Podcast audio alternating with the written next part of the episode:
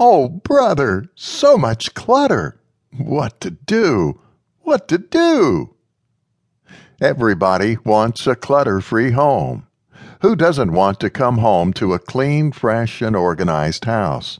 It relaxes you, puts you at ease, gives you a clear perspective on things. Nobody wants clutter, and yet we all seem to come to a point where there's just too much of it that you don't know where and how to start cleaning. If too much clutter bothers you, you are not alone. I've gone through this myself, and it came to a point where I started thinking, I'm moving out. I can't fix this.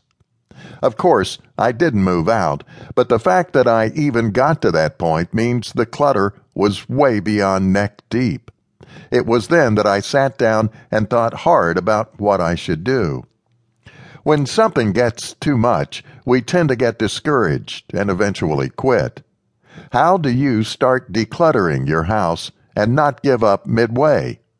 I have devised a seven day plan to clean your house one room at a time, starting from the busiest part of the house to the least used part of the house. Within seven days, you will have a clean, clutter free house to come home to. Why are we doing this in seven days? And not just clean the whole house in just one. Because we're trying to be realistic. Who has the energy to do all that work in just 24 hours?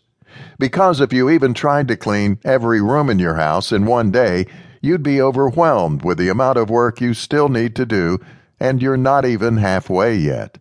It will also push you to do a sloppy job at cleaning because you're thinking, as long as I got this part, then it's okay. However, that's not okay.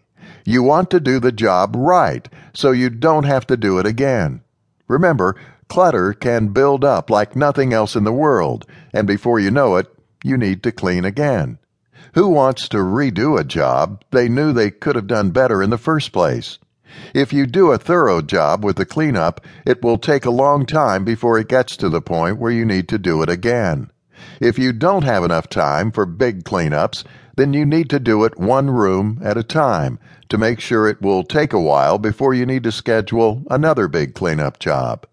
You want to be able to look at that place and say to yourself, now this is clean. Let this book help you plan out a week of cleaning and organizing that will leave your house spick and span.